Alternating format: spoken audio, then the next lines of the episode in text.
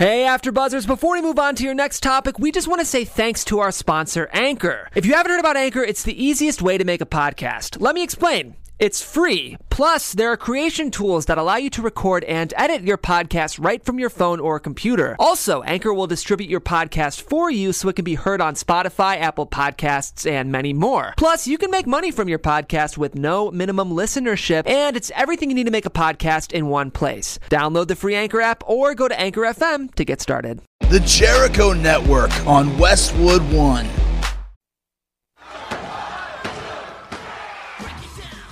X Pac 12360.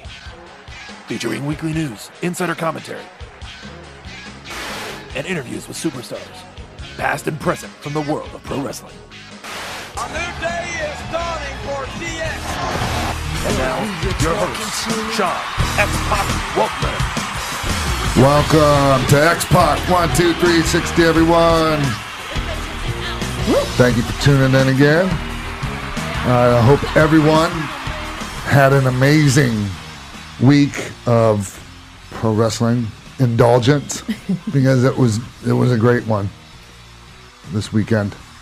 Uh, anyways, and what are we going to talk about today, Christy? Well, it was a very pro wrestling weekend here in uh, sunny Los Angeles, where I know you, Sean, were backstage at both Survivor Series and Takeover. So we're going to get all of Sean's thoughts and hear the juicy scoop on what went on behind the scenes, as much as we can get out of him at least.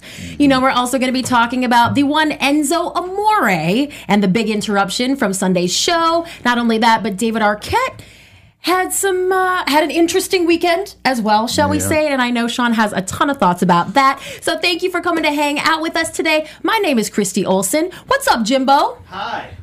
How are, how's it? Oh, there we go. I'm here. You I'm here with my here. Kevin or uh, Kassius Ohno shirt that he gave out on Friday. He was out at Game Changer Wrestling just giving out shirts to fans. I saw that online. awesome. Loved it. What's up, Denise? What's up? I'm excited. I, I like that you said that there's tons of wrestling to talk about because I don't remember a newsworthy week as much as this one in recent times. Yeah. And you were there, right? Yeah, I did uh, NXT and Raw. Yeah, tell me your tell me about your weekend. Yeah, speaking of the microphone here, it sounds a lot better when I do that, right? Tell me about your weekend because I didn't see you all weekend, but I know you were out and about everywhere and did a I- lot of stuff. I was. I was actually very excited because, as I mentioned earlier, I got to work with Disney, which was very incredible. It was an opportunity that fell from the sky, and they actually ended up really liking me a lot. Yeah, I'm hoping to work with them in the future. So was it involving wrestling, the Disney thing? no. Oh, is that what oh, you were calling Yes. towards?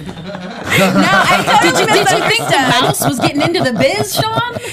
Oh my that god. One, that one, I mean, these days, I wouldn't You be never that know. big of a stretch. Yeah, definitely not gonna happen. Okay. Definitely not. Anyways, didn't just did just went to NXT Takeover, had a blast. Saw Yeah. you on the big screen, which by the way was funny. I had just checked your Twitter, and I was like, oh, let me see what Sean's thoughts are on the show. And I was like, oh, maybe he isn't watching. And then I look up, and bam, there you were on the screen, and I was like, all right, now we know what's going on. Yeah, they asked me earlier to come do that. Did they So- send you to, to the WWE Glam Squad for your big close up?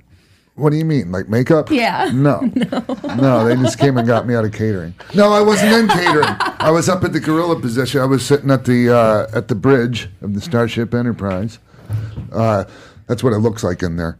But um, no, I was sitting in there, and they came. Hey, we're ready. We've been looking for you. Thought you were going to be in catering. Uh, so yeah, no, we just did that real quick, and it was fun. Lou got some camera time, and uh, everyone seemed like a lot of people liked it. Yeah. yeah, the peep, the crowd, the crowd popped uh, big in the arena, and I'm I don't have any delusions that it was really for me. There's Lula fan accounts now. If you didn't know, there's Lula fan accounts. I saw them as I was scrolling through Twitter. There should be. She should be in here right now. Where the hell is she? should be. She's outside, right? Yeah. Okay. Did they introduce you as the host of X Pac 12360? No. Oh, okay. No. That would have been awesome. So yeah, no, that was fun. It was nice. It felt good. it's like getting a little taste, you know, of. Anyways, yeah, it was fun. But um, what an amazing show NXT Takeover was, as usual. Yeah, and I know the guys like having you backstage too. I enjoy it. I uh, well, it's just, you know, it's like I don't like to use the expression "old home week," but I just did. Um, you know, it's fun. I, I go there and um, there's Sean and Paul, and, you know, uh, Matt Bloom, and just all these people that you know had, you know, It's a lot of history there. Yes, a lot of history with all these people, and just okay, just watching. Uh, you know, when you watch how everything comes together, you know, you've seen it, Yeah. and and um, there's so much that goes on uh, for for all of that to happen, for everyone to be able to, you know, to see that that finished product, like just.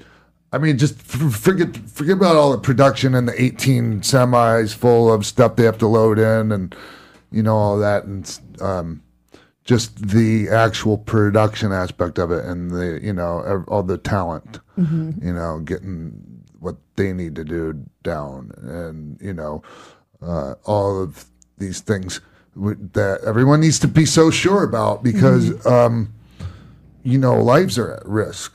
You know the safety. You know you know each other's safety. I mean, because we're going out there and doing all this incredibly dangerous shit, and you know, I mean, and and the bar is raised so high on the things that were done. Absolutely. You And I know? know they that for NXT they work on those matches in the weeks before at the PC, but of course there's final rehearsals day of. Do you stand ringside for rehearsals? Are you there kind of watching or do you not want to get spoiled? It's not like rehearsal. It's like uh, you Everybody's working on their matches. Yeah, it's not like a rehearsal where you go uh, watch a a rehearsal of a play or Mm-hmm. you know things like that. You know, it's not like no one's going through a dry run of one of these matches because like you can't do it.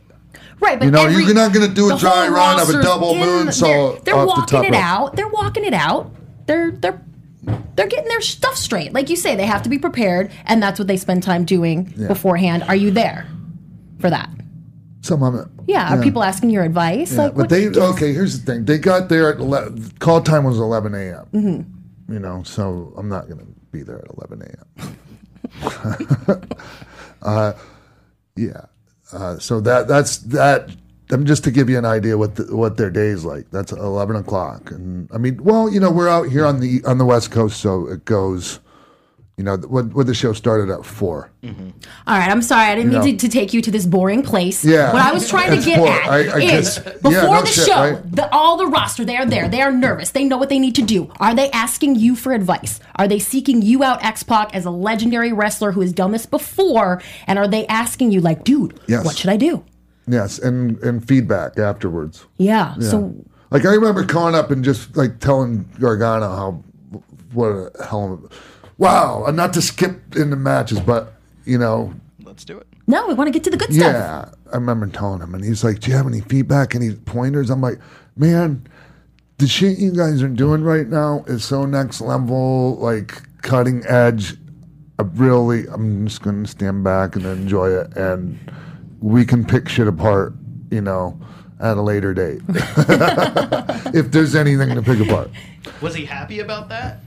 what? That that was the advice you gave him. Like, hey man, Yeah, keep doing your thing, and there's no point in me Yes, knocking you down. yes, yeah. Just keep building you up. Yeah, because it was just about as flawless of a match, you know, as as it gets these days. Mm-hmm.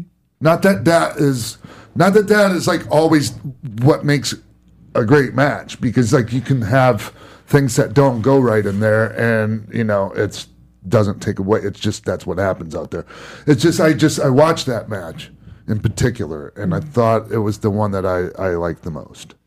It was interesting because speaking of that, I feel that technically speaking, that was the best match. That was my favorite match. However, I don't think that that's the way the crowd felt because if you mm-hmm. notice, they popped more for the Velveteen for the Velveteen Dream match and Yeah. Tommaso Ciampa, mm-hmm. and it was interesting the two different dynamics because I even went after the show and I posted on Twitter like, you know, I think this match was better, but everybody seemed to love this match that much more. Yeah. So I don't know, you know, whether it was a story, the hype, the felt that pe- the, the the thought that people actually thought Dream had a chance to win. But I just thought how interesting it was that the that the Gargano match was so good, but the Velveteen Dream match became good because of the so fact of the crowd. Yes, and and also the the uh, you know the Velveteen Dream character, the persona, Just the and the the, the relationship Yeah. between the Velveteen Dream and the the NXT fans. And him coming out as Hollywood Hogan in L.A. That was so good. His All his, of the leg drops.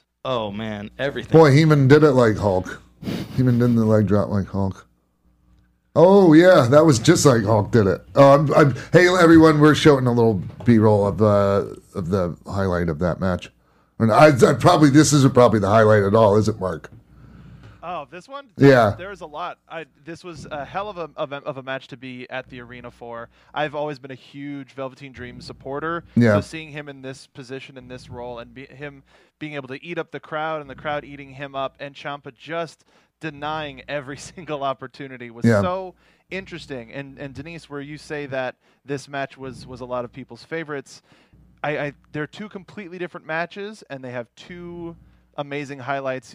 The technical highlight was that. I think the story hi- highlight was this match, the dream match, because Yeah. it was a lot of character stuff. And okay, just to build up to the match, like if you're watching NXT, which I don't get to see as much as you know, like probably I don't know if you get, if you all watch it every week, but I don't watch get every week. Okay, so like the build up for it's been great, and and I think that has a ton to do with why people cared about that match so much, and um, and then they had Velveteen Dream wrestle uh, Lars Sullivan, right, and he got beat, right? Yeah. but uh, you know with interference or whatever. So um that usually like gets the fans that think they're in the know thinking okay velveteen dream's going to win the title. Mm-hmm. you know? And so it was a neat little way you know that they s- i just liked how they built this matchup. I, I i i thought it was well done and i thought it was okay let's make them think this and then we're going to do that and i don't think that Velveteen Dream not, you know, bringing home the the championship. I don't think that hurts Velveteen Dream at all. He doesn't need it, does he? I don't think so. I mean, you know, it doesn't hurt, but you know, you put it on him, and you just got to figure out how to get it back off of him. Right. So, that he can go to the main roster? Probably, yeah. Uh, I don't know how, how how in a hurry any any one of those guys are uh, to move up to the main roster. Lars Sullivan has been getting the vignettes that he's headed to the main roster. Yeah, they announced that Survivor Series, and then on Raw they showed another Lars Sullivan promo, so he's probably headed to Raw. Oh, is that why they did the Keith Lee thing? Are they going to have him like put Keith Lee over on the way out the door to the main roster? More than likely, that seems like the most possible Yeah, course of action. yeah. So, um, anyways, okay, let's just, you know, since I'm jumping around all over the freaking place here, um, let's go back to the beginning of, of Takeover, the Matt Riddle, uh, Kassius Ohno deal. Matt Riddle's debut at, Yeah. at a takeover yeah. ends it really quick. One flying knee to the face, and it's done. Yeah, I was sitting there. I was talking to, to Hunter at the, you know, before that went on. I was, I was like, "Hey, have you ever seen uh, Riddle and and and and Ohno work because they've had matches before, you know, and really good ones." And he's like, "Yeah, but they're not going to have a match tonight." And then he kind of told me the whole thing, and and it's a, I like that. I like where they're going with that. It's gonna give it's gonna give uh, Ohno something to get like a fire under his ass about, and you know, kind of I think the cool turn up part turn up a notch or two for him. he's someone who's who's kind of struggled in NXT the last couple years, wouldn't you say? Well, I mean, he always Finding or having a place found for him. and it's always going to. I think it's it's is it's, I think there's there might there, there might always be a little frustration there for him because sometimes we. Oh, it, it can't because I've felt it when Mm-hmm. when we're not used how we feel like we should be used. Yeah. You know, and just it, it hurts sometimes when and it shouldn't be anything personal, but this is our life, so it's hard not to take things personal. Mm-hmm. But when when the boss or somebody doesn't look at you the way you want them to look at you, they don't see what you want them to see. Like mm-hmm. they, it's not, you know, that they don't like you personally or whatever, and but it can feel like that mm-hmm. sometimes, and, you know. And he's great. He really is. God, he's he's just one of the best out there. and one of those guys that you want in the locker room. Yeah. He's a leader. He's always dishing Yeah. out advice, Yep.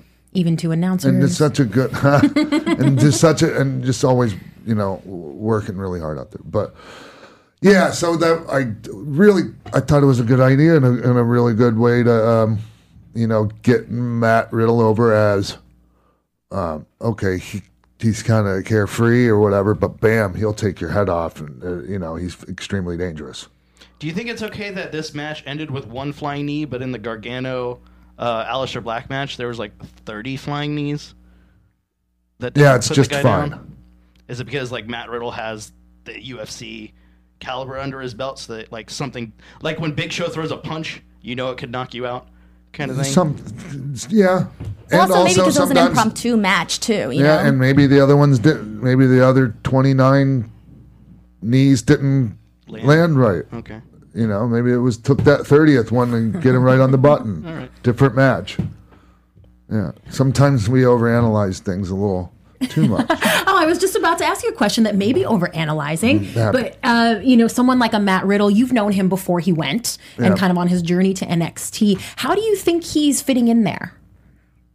He's fitting in fine because he's just doing, you know, his thing and they're letting him do it. They're not like, you know, people will give him advice or not advice, say, oh, when you go there, they're going to take this from you, do that. Yeah. And they're none of that. They're just letting it, they're just letting Matt Riddle be Matt Riddle.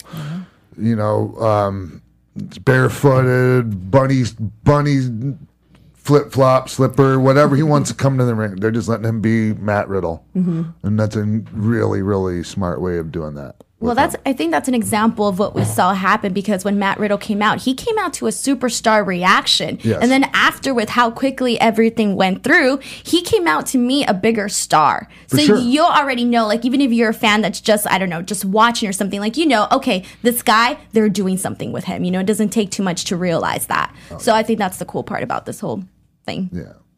And uh, so let's keep going here. Help me out. Everyone. All right. Well, we had that two out of three falls match with the oh, um, I almost just called them ladies. The women, the women of NXT not- we're not- champion we're not Shayna Baszler. I, I, um, I, I wouldn't call Shayna Baszler a lady to her face. She don't dig it. Saying, I don't think so. Okay. But, uh, but you were digging that match, though. Is that right? Yeah, of course.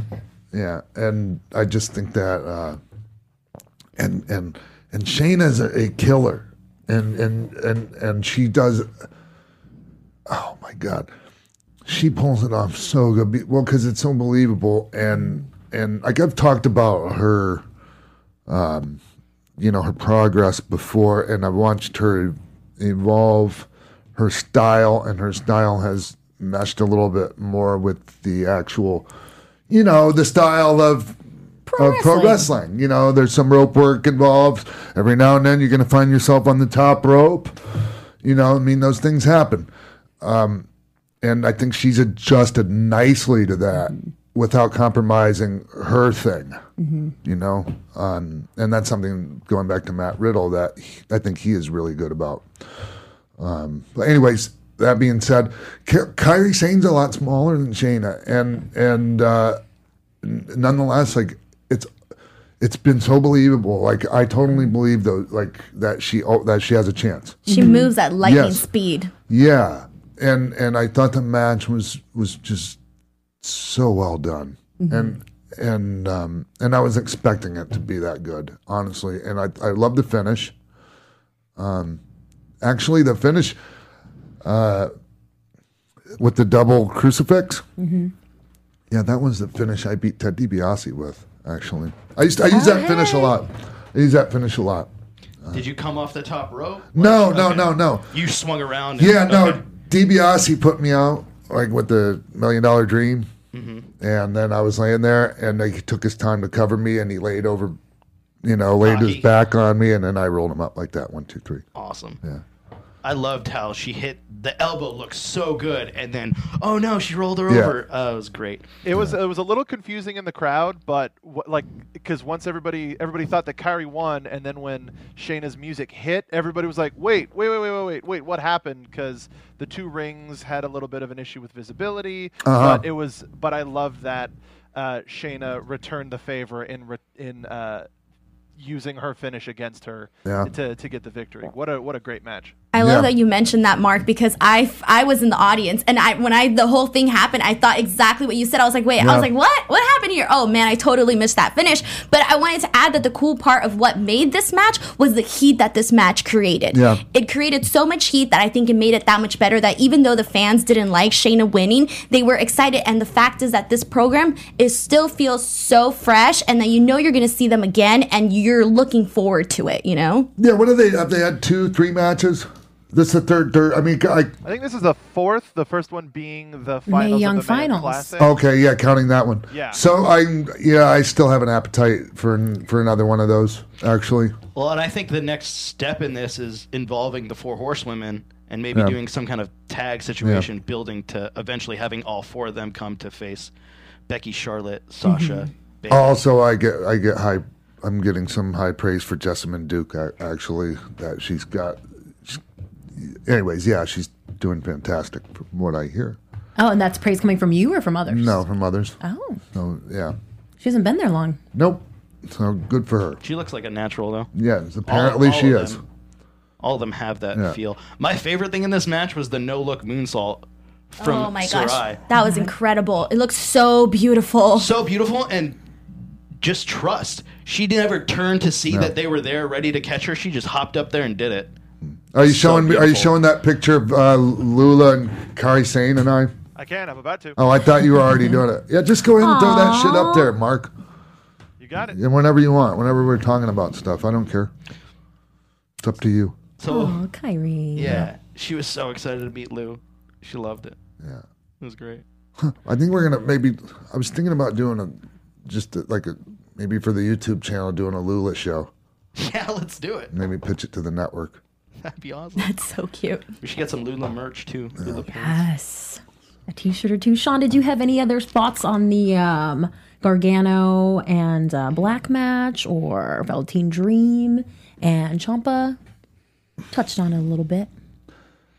I just I don't I don't know what to say about like Black and Gargano other than just you know, wow they have great chemistry together. I was expecting it to be good, but I mean it was so good, and I don't think they I don't think they ever I think they might have touched one other time. I don't think they've had really any matches before that. Then you know to used to be uh, some people already know this.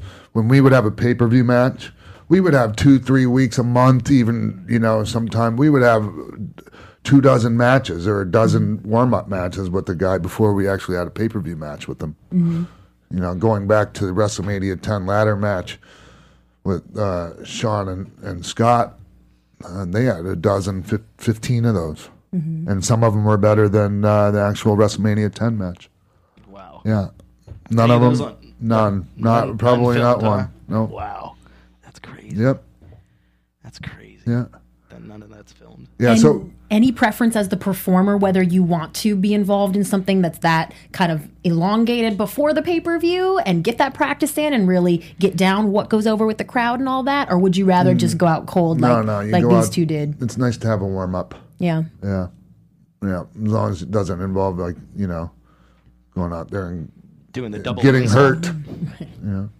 So Well, that's left that we haven't talked about is the actual War Games match, which was really, really crazy. After actually, Ricochet, Pete Dunne, War Raiders defeated the Undisputed Era. What were your thoughts on that? oh, it was just off the charts. Okay, because okay, each you know the matches bef- before it were were so good. Okay, and then this thing was just uh you know War Games is a spectacle anyways, and so it's just that aspect of it. You know, um, oh, there's a few highlights right now. Um, but just I, I just thought it was just m- m- laid out and just such a masterfully done. It was a, ma- a masterpiece, maybe is the right word to use. Um, you know, all the different, you know, segments of the match, um, and and how they. I just, boy, I'm not being very articulate here right now. Uh, well, maybe that just lends to how awesome it was. What do you think, There are no Marcus? words. For War Games? yeah, man. Like I uh, dare you to chime in here since you were uh, there. with with war games it I, I think some of the structure of five minutes then three minutes and and various things hurt it a little bit. Uh, o- only a little bit, especially live, because they took away the countdown clock so that people in the crowd wouldn't count down every minute like they did for the Iron Man match uh, oh earlier this God, year. let the crowd do something once in a while. Jesus. um, but uh, it once everybody got in there, it was just boom, boom, boom into the uh, like, uh, and and everybody had a chance to really work. The strategy was at play for Undisputed Era. If you followed the show, then you knew exactly what Undisputed Era had in store. So it was how is the other team going to rise to the challenge, and I think that they did that in spades. Yeah. Well, yeah, because the first half of the match, it almost seemed like it was just guys taking turns doing their moves, no real actual story. But then once all the eight guys actually went in, like you said, Mark, that's really when it actually Yeah. kicked off. So I know that the first portion of this match, you know, I kind of felt like, you know, some people were not as into it, you know, as maybe you would be at a War Games. But then at the same time, you know, that they were pacing themselves, trying to get Yes. everything going. But then again, once all the eight guys were in there, it was just like nonstop. Yep.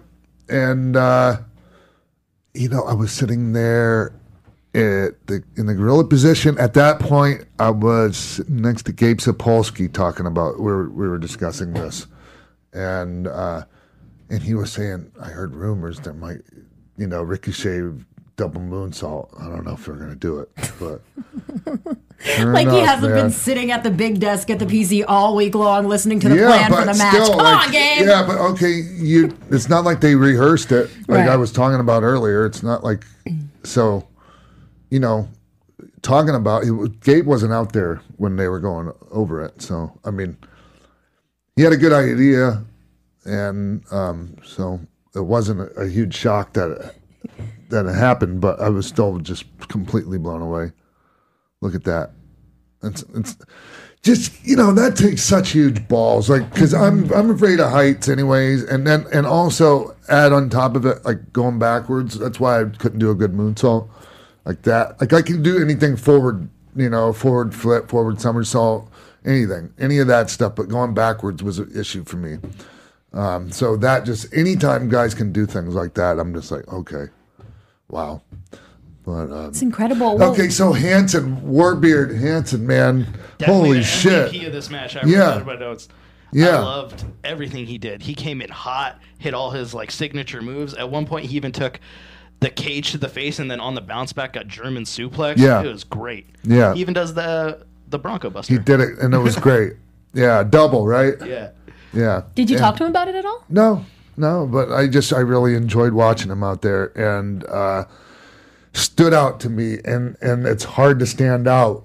In a, in a match like that with all of those guys out there, guys, yeah. yeah, because some of the best guys in in the whole world are in that one match. Mm-hmm. You know, um, yeah, some of the very best talent. Like like honestly, if you like, have a top ten guys, you know, like technically, Mm-hmm. like you know, the best technical wrestlers, like quite a few of them Yeah. are in that match they're, alone. they're in one of those two rings. Yeah, and uh, and so yeah, Warbeard. Like, you know what? I could, I could never do a lot of the stuff that guy does. really. Ever? No way, man. I wouldn't even have tried some of that shit.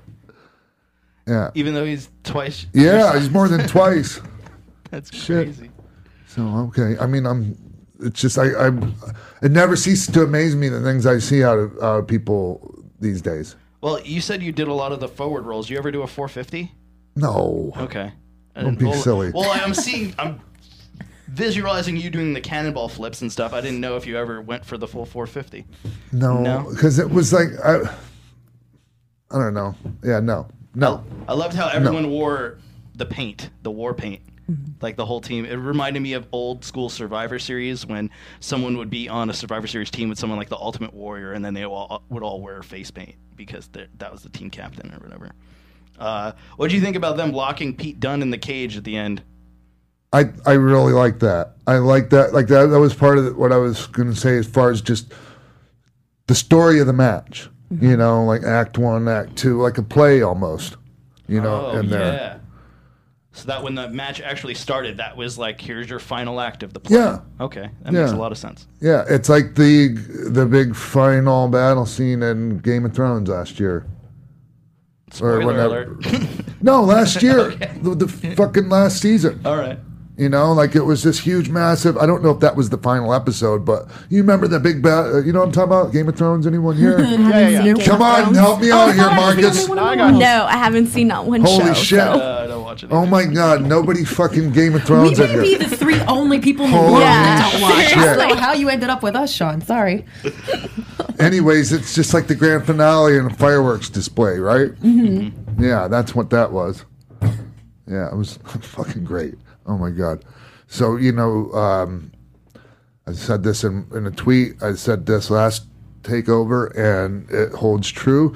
Uh, NXT takeovers always follow the last one, and quite often top the last uh, show. They they at least always follow it, which is amazing, unheard of. What about the differences in the crowd? Because when I was sitting there, I just felt a big difference in the people that were there and the energy that was there for NXT Takeover versus any of the other shows, whether it was Survivor Series or whether it was Raw or etc. I feel that the audience is so engaged at the NXT shows because they know that each match is going to bring something and it's going to deliver something different. And I kind of felt that that's something that really, really helped the show was, you know, obviously the audience and whatnot. But I just felt like it was such a difference. And I remember sitting there and just thinking, like, man, I haven't felt this way in a really long time at a live wrestling show. the NXT they're able to cater to their specific you know fan base they know what it is, mm-hmm. and they cater to it and they write their show for it the the main roster the smackdown and the raw there's a lot more that goes into everything and they're trying to please everyone mm-hmm, And there's a lot more, everyone watching more casual fans. you know what I mean? Yeah, SmackDown. casual fans, kids, this, that. You know, the people that like, you know, the con, the you know, the comic relief shit. Like, you know, it's just, it's not. You can't target like, okay, we're writing for these people because they're not. They're writing for a broader audience. Yeah. It's different. It really is. Um, that's why uh, it's so much better of a show. It just, it's, it's, you know, and like you said, you got four. What was it? One, two. It was three, four, five. five matches. You know. Yeah. I was, so I mean, we could actually cover all the matches. And we still got time to talk about Yeah, let's, yeah, we're going to Survivor Series. one oh Why don't we Why don't we take Oh, a what? break before? Well, let's take a break before we head on to Survivor Series. All right, let's take a break. All right, we're back, and you know how I am about full disclosure on the show. This is take two of this segment for a couple different reasons. One is I had to go to the bathroom. Two is I didn't like the way the segment was going when we taped it the first time because I was all over the map. You know, my brain's a little, I'm a little scatterbrained this this afternoon, and uh, and so I figured we could do this again because it's my show, and I'm the boss. And so I'm gonna hand it over to you, ladies. All right. Well, after an incredible NXT takeover, which we just raved about, we had the main show, which was Survivor Series eight matches. But let's go ahead and go over the highlights of the show, starting off with the pre-show match, which was the Usos, the New Day, Sanity, the Good Brothers, the Colones, defeated uh, the Revival, Bobby Roode, Chad Gable, Lucha House Party, the Ascension, the B Team. Why did I name all the teams? I don't know why. It was I don't know why. It was just too many of them. Props for knowing all those names.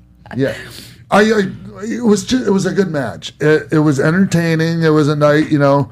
Um, it- people say, okay, uh, should have been on the main show. It was on the show. Okay, um, okay, like in our heads, it might. Okay, it matters. Okay, hey, like technically, we're not considered on the main show, but if you give me uh, that fresh crowd, that fresh hot crowd, and the pay is the same regardless. I don't give a shit. If you tell me I'm in the pre-show or the first match on the main show, if the pay is the same, whatever. And it was a nice match. Uh, it it was really rushed in a lot of you know early on trying to get through some of those uh, you know eliminations, and that happens quite a bit. You know, but I think they, you know, the certain guys in there were able to slow things down and you know, and and get it uh, at a more you know less frantic pace. It's hard. It's really hard when a match starts out at, at, a, fan, at a frantic pace like that uh, to slow the pace down. Like you have to have something like a finish or a like a guy gets cut off or something. Um, but there's just so many people involved. It's it's totally understandable how this thing could have ended up being paced like that. But they slowed it down. Um, you know, so many great teams out there in that match. Usos obviously one of the greatest teams in the world. Um, uh, so uh, I really I thought that was a remarkable spot with the German suplex up the top rope to the floor onto everyone. One of the Usos. Kind of scary to me. I'm not going to go into why.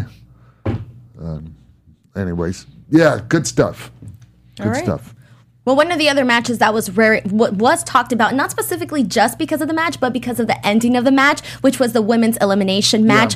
What did you think about that, especially with Nia Jax being the sole survivor? Exactly how I would have done it. Yeah, I thought that I thought it was a really good match. Uh, I thought I thought you know um, mm, everyone looked pretty good in there. I to me the ones that I I thought Asuka stood out to me for some reason. Uh, well, not for some reason because she did great. she's. Asuka. Yeah. Um, it was just it was a lot going on, obviously in, in these matches, and you know, everybody's got to get their shit in, and uh, and I thought it was I thought everyone got their shit in, and it didn't look like everyone was just trying to get their shit in, for the most part, which but a is a good thing. vet like you can tell. Yeah, and yeah, good stuff. And uh, I just thought that uh, it was nice to see, you know, um, some real heel heat. I hate how we ended up with it. Yeah. Obviously, with on Nia. Uh, but that's what you call like the kind of heel heat that you don't see anymore because that's not what they're trying for these days. We, with sponsors and all this, we're not, you know, we're not going for that real old school like, you know. I'm, I don't want to get into what you know the kind of shit they were you know that we used to do in wrestling to get heat. You know, We know. you know. Well, just two weeks ago, Sean, we were talking about this about the fact that there is no real heel heat anymore, Yeah. thanks to social media, which was one of the factors Oh, of with- that. with Kevin Sullivan. Exactly, Yeah. exactly. But one of the things that when you just said it, it reminded me of you know the whole Nia Jax Becky Lynch thing and the injury and all of that. Mm-hmm. Yeah. It almost reminded me of what happened on Impact with Sami Callihan, Callihan and Eddie Edwards. You know, sort of that you know that accidental Yeah. you know error that happened, and then Sami going on on Twitter and saying like I'm not going to apologize, and that's sort of what Nia Jax did too when she tw- when she tweeted.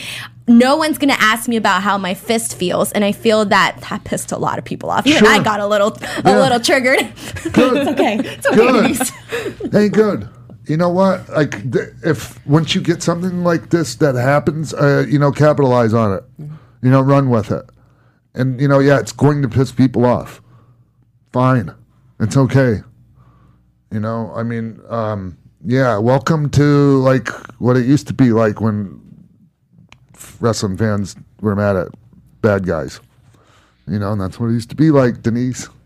How's it feel? It feels, you know what? I was a little upset. I was like, oh, I can't believe she put that. And then I was That's like. Denise, stop it. Like, you understand, you know, you know better than this. But I still couldn't help but to get a How little about upset. this? How about this, Denise? Don't stop it. There you go. And let it, let it breathe. Enjoy it. Enjoy it. Just do it.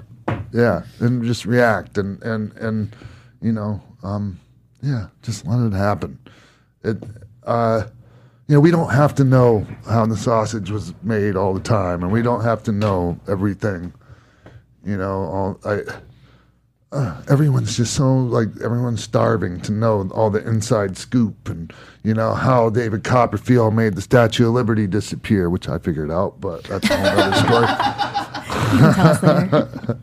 You can tell us later. Well, another thing that people were, you know, pretty upset about, and I guess you can say this was something that you did not expect to happen, which was Enzo Amore Yeah. coming and trying to hijack the show during the AOP and the bar match. Like, I don't know. What did you guys think about that? He came in, he was sort of undercover, hiding behind a hoodie, and the next thing you know, he's yelling off at the top of his lungs, doing a promo in the second row, and then he gets tackled down by security. Yeah. So okay. I've been dying to hear your thoughts on Oh this, Sean. yeah, me too.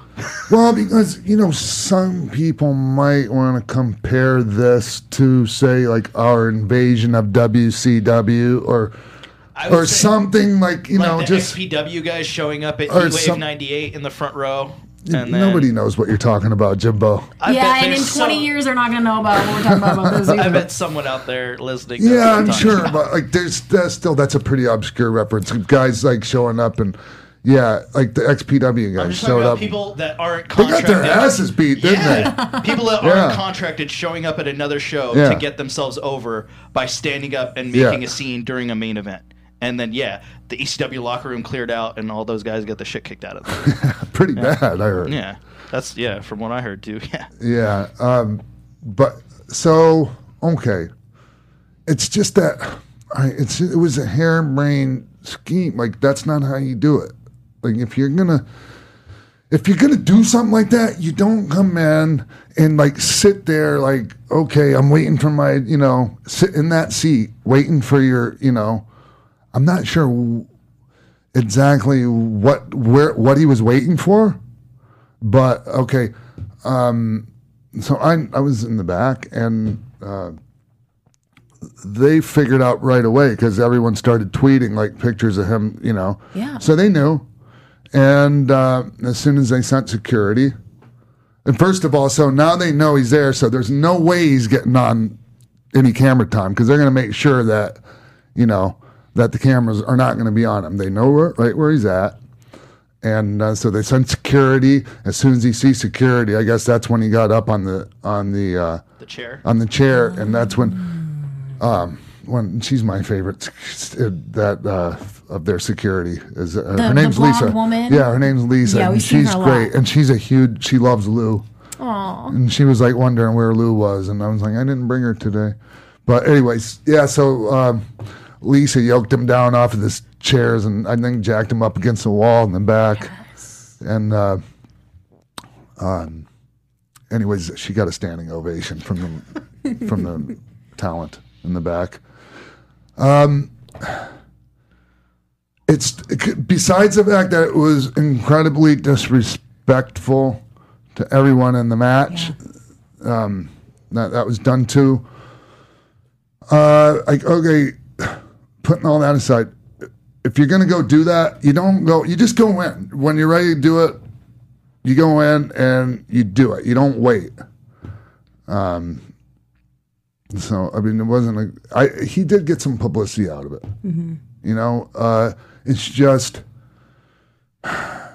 You know, it's not like okay, he's this beloved figure in the wrestling industry. I think the whole thing would have been, you know, received a lot better by the wrestling community. You know, I just don't think anyone likes Enzo. They they don't, and Yeah. he we got a little uh, peek inside his head actually last night. He had a show here in Los Angeles, and Yeah. when he got on the mic, he said.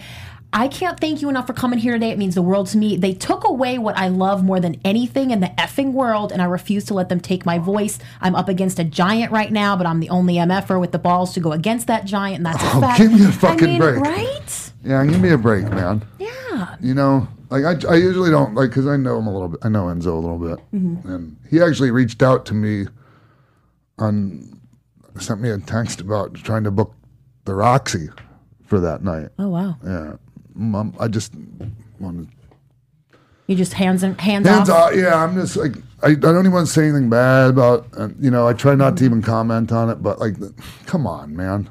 If he asked you You for your advice right now as just- to what the next step should be for him, I I, I can't. No, I'm not giving advice to someone that doesn't take advice. Do you think his relationship with WWE is irreplaceable, like not fixable now after what he did with trying to hijack pretty. the show? Like, look, he wasn't going back before that, Right, right. So whatever. But like, here's the thing: you're not up against a giant because the giant like doesn't consider that. You're not even on their radar, man. Like, even now, okay, they just okay, you're barred from the Staples Center. Here's a, a like, here's a, like they didn't even make that. The picture. The picture, no, the, the the Staples Center did Yeah. that on their own. Oh really? Yeah. Okay. They completely forgot about him by the next day on the different shit. So Yeah, no, there's no war. Like maybe you can try to make this imaginary thing that you know I'm up against this giant. They took this from me. No, you took it from yourself by the way you handle yourself. You know, um, yeah. One more question. There were reports that there were police backstage after this altercation talking to Liv Morgan about possibly taking out a restraining order against him. Did you see the police there? Did you see any of those conversations No, and I on? can't comment on any of that. I don't. I didn't even know that they had a past relationship or anything like that. Yeah, I just feel bad, like that. You know, how does someone even like? it's sad. It's sad all around. Hmm. Well, I just feel like you're. I was trying to figure out, like, at first, okay, you know, I feel like he did it as a way to sort of do it for like publicity and promote promote his upcoming show because it was Yeah. just a few days after that. But then you go back, and I think it was the 15th where he was kicked off the plane for vaping, Mm-hmm. and then he went on Twitter and said apparently you can't vape inside the Staples Center, and I was just kind of like, all those things aren't adding up to where I'm Yeah. wondering now if this is more of something where he's having sort of like A a meltdown? breakdown, you know, Yeah. after what he's been through with the company, he might be like, oh, you know, I lost it all, and now he's reacting to all of that, you know? I it could be. It could be, and you know, when somebody that's has a huge narcissist complex starts, when their world starts falling apart, it's just, you know, poor me, I'm the victim, and everyone's out to, you know, get me, and you know, um, you know, I'm a victim of the criminal, you know, criminal justice. Actually, the criminal justice system worked for you because you're not in jail right now.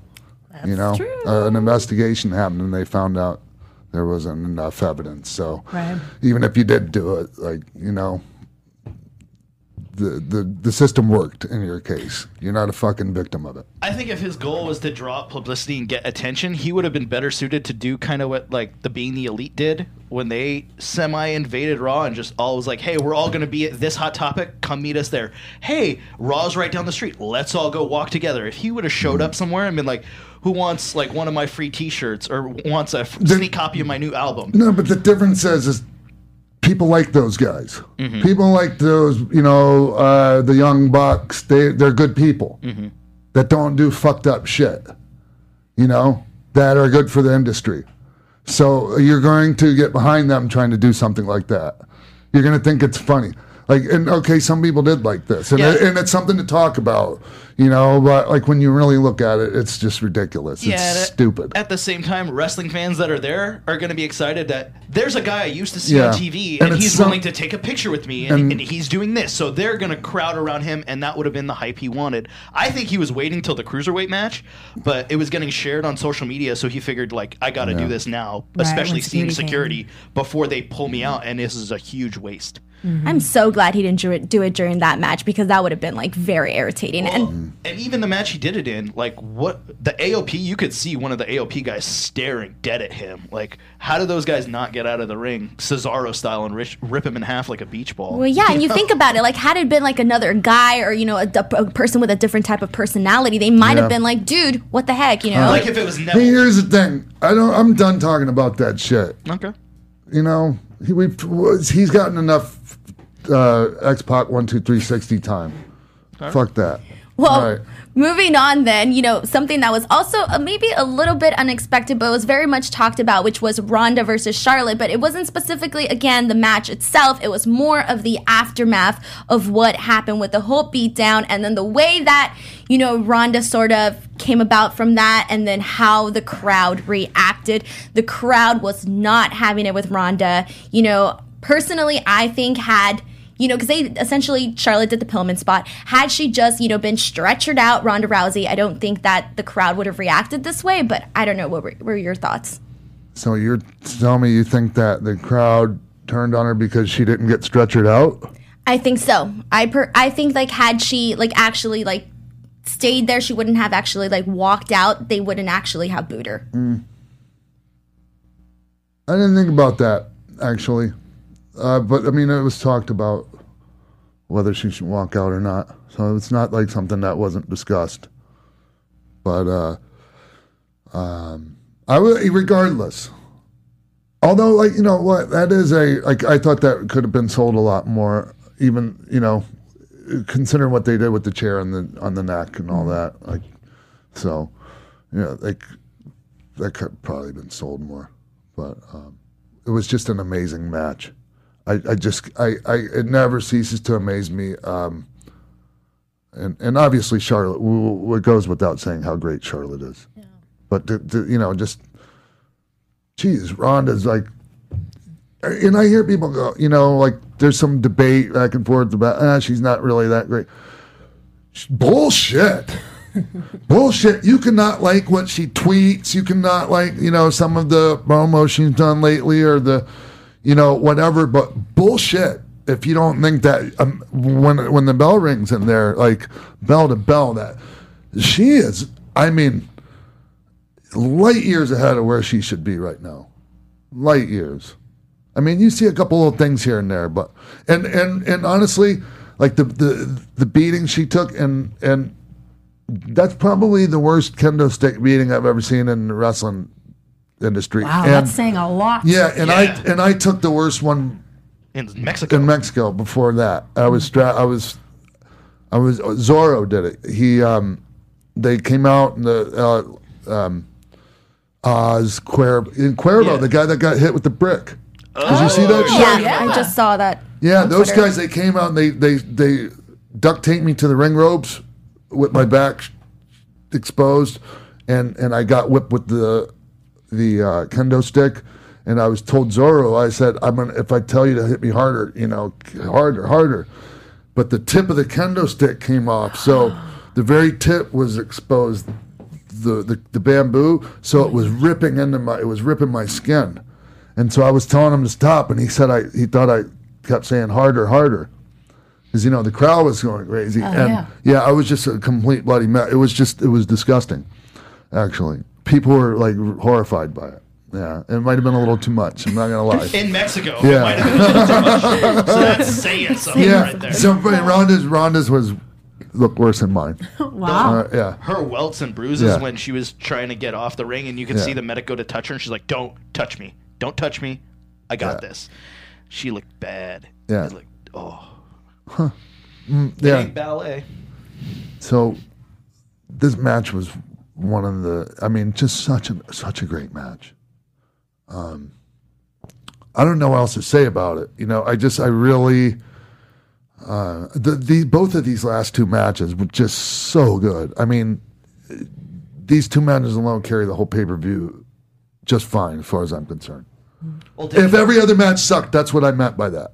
If every other match sucked, but those two matches, I'm still all, like, I'm a big fan of this fucking pay per view. Denise brought up a good point. Do you think that this would have been the ending had she faced Becky? I have no idea. None. And any thoughts on where this is all going now? What this means for a Mania No, match? no, but I think it kind of like, okay, people starting to talk about. Obviously, Becky's on fire, right? Yeah. So you know, like maybe a lot of the spotlight was leaving Charlotte. Now I'm kind of like going, okay, some of that spotlight's back on Charlotte again.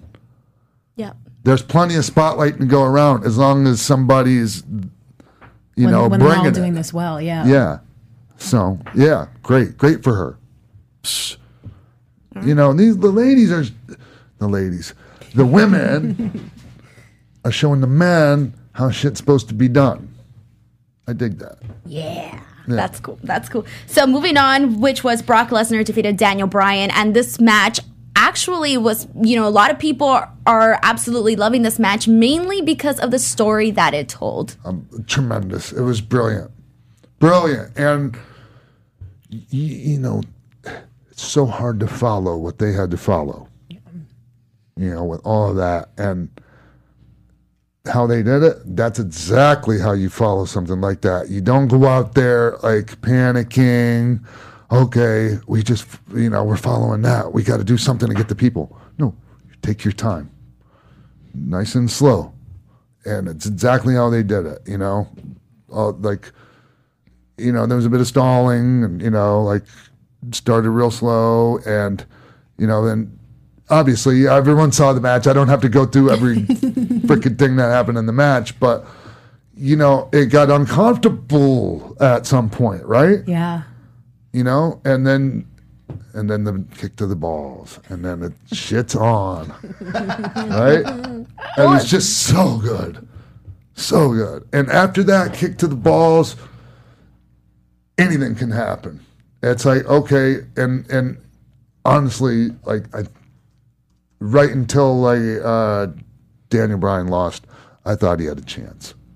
And I'm sitting right there in gorilla position, watching it with, you know, everyone, and you know, uh, even though even the one the people that knew what was happening are into and uh, on the edge of their seats, you know. So that's how great that match was. But and hat, hats off to Brock. You know, um, you hear things about Brock and, and probably all true. Who knows about I whatever.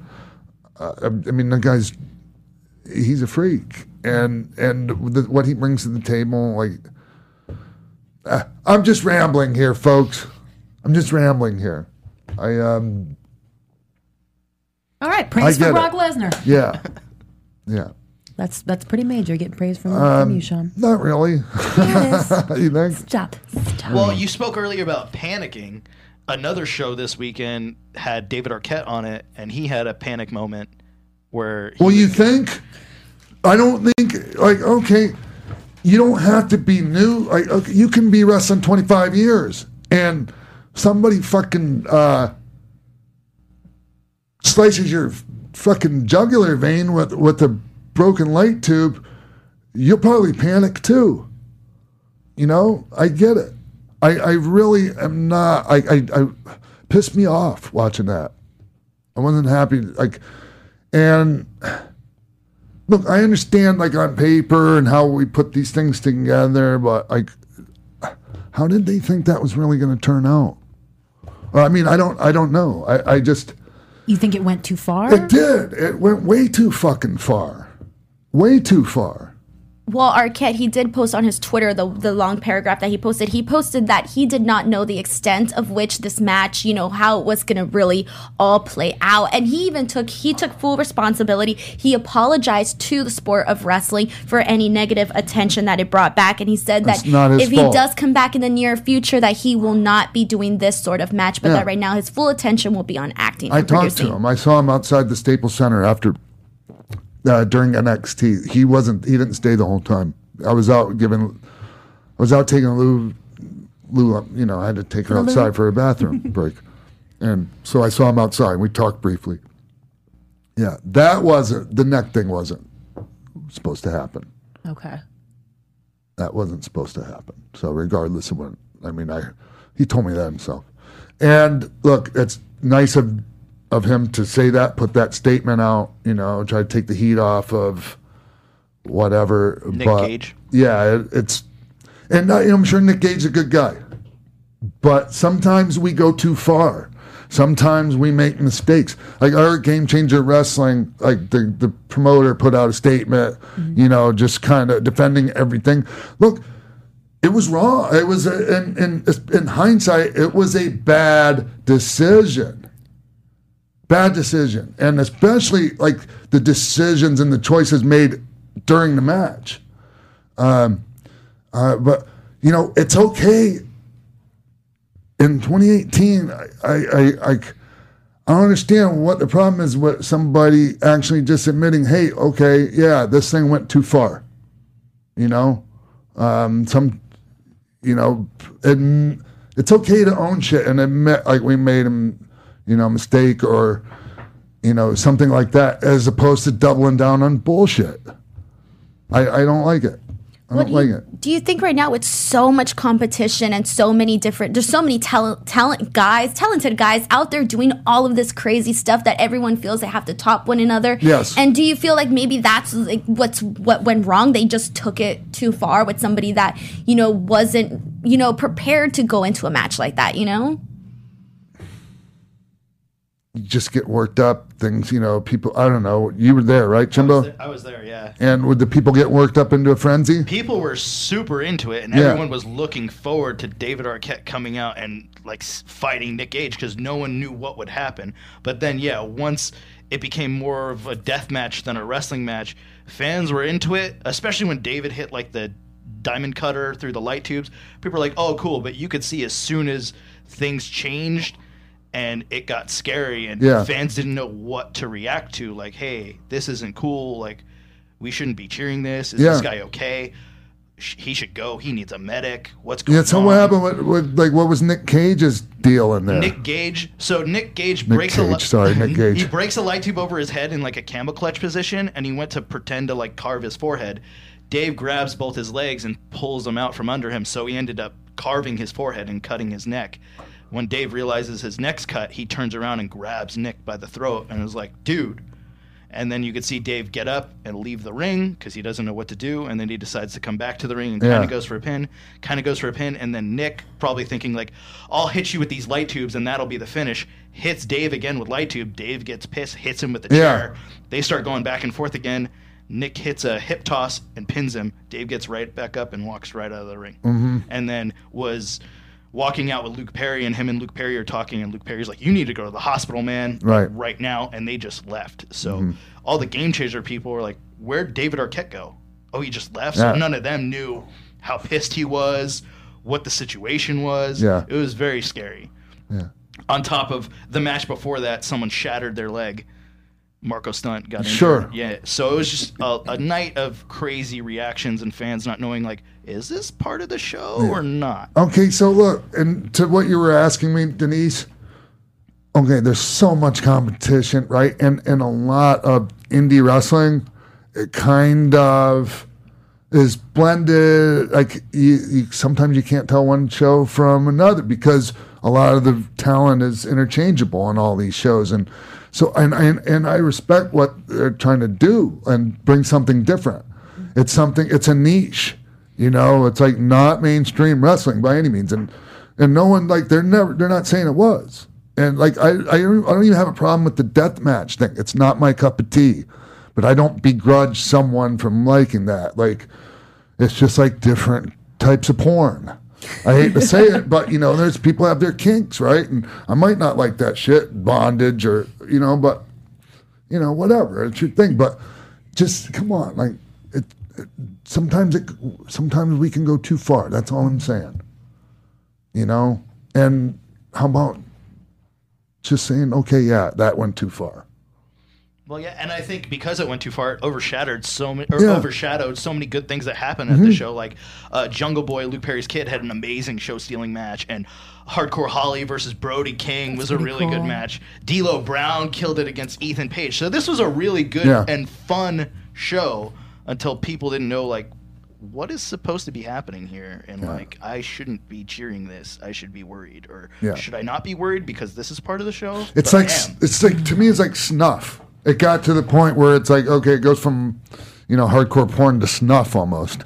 and you're like uh, Yeah. So all right, that's all. Like and and, and I I want I, I, I just want to say like I want to encourage Game Changer Wrestling to keep doing their thing as far as bringing something different, you know, to wrestling. But like own your shit, you know, move forward. You know, don't make bullshit excuses and uh, just go. You know, we're gonna keep trying to bring you guys some crazy out there shit, and hopefully we don't you know, step over the line. If we do again, well, you know, we'll deal with it. But just to act like, oh, we didn't do anything wrong. Come on. All right. Is there anything else? i think that's it man All right. So I guess we're gonna get out of here. You over it? Yeah. Yeah. You shared a, you shared a lot of thoughts today. Did I? yeah. right. Good stuff though, man. Very good it's stuff. so good to hear your thoughts on these shows, Sean.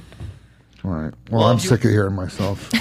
Well, if you want to see Sean in person, you can see him at ACW in Wisconsin Friday, November 30th. Tickets at acwwisconsin.com. And then the next day, uh, December 1st, he'll be at House of Hardcore. Tickets at houseofhardcore.net. Also, uh, go on our YouTube page if you haven't subscribed. Subscribe. There's a new video up. There's one with behind the scenes of Becky Lynch, Sean, and Mick Foley at the Mick Foley Comedy Show.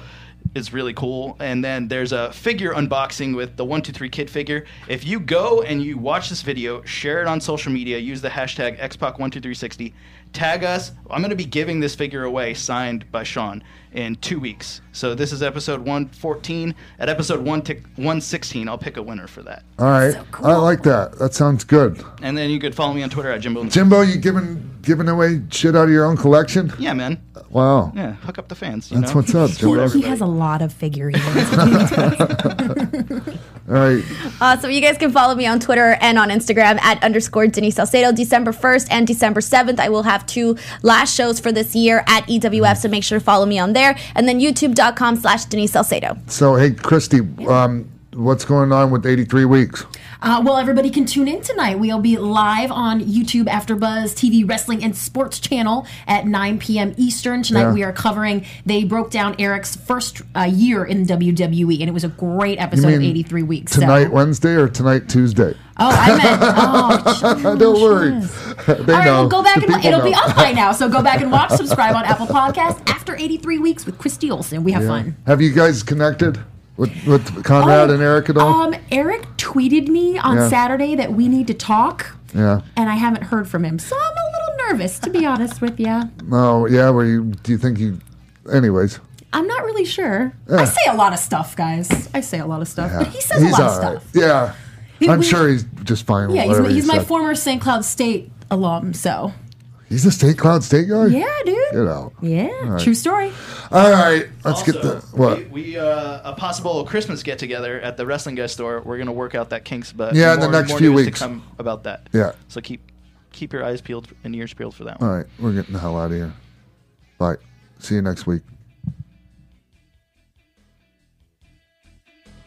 From executive producers Maria Menounos, Kevin Undergaro, Phil Svitek, Sean Waltman, producers Mark B. Donica, Jimbo Frank, and the entire Xpac 12360 staff, we would like to thank you for tuning in.